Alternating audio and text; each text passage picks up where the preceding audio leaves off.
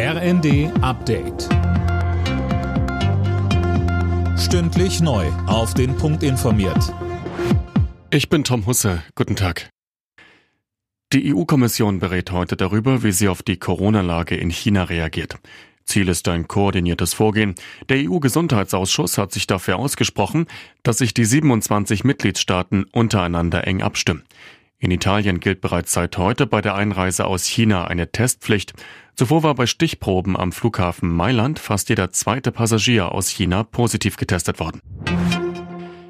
Im Konflikt zwischen Serbien und dem Kosovo deutet sich leichte Entspannung an. Serbiens Präsident Vucic hat angeordnet, dass die Straßenblockaden im Grenzgebiet abgebaut werden. In dem Konflikt geht es um den Status des Kosovo. Die ehemalige serbische Provinz hatte sich 2008 für unabhängig erklärt. Serbien erkennt das aber nicht an und provoziert die andere Seite immer wieder, so der Balkanexperte der Grünen, Boris Mijatovic ist es eine schwierige Situation, immer wieder zu eskalieren und dann zurückzuholen, weil das die Leute verunsichert und auch die Wirtschaft stark verunsichert. Die Leute verlassen das Land, Investitionen kommen nicht in das Land.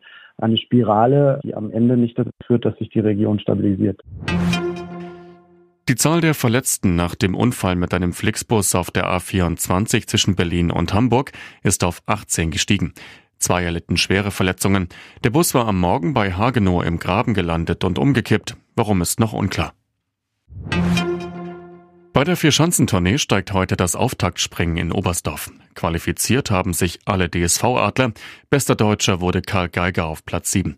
Gewonnen hat die Quali gestern der Norweger Halvor Egner Granerüth. Alle Nachrichten auf rnd.de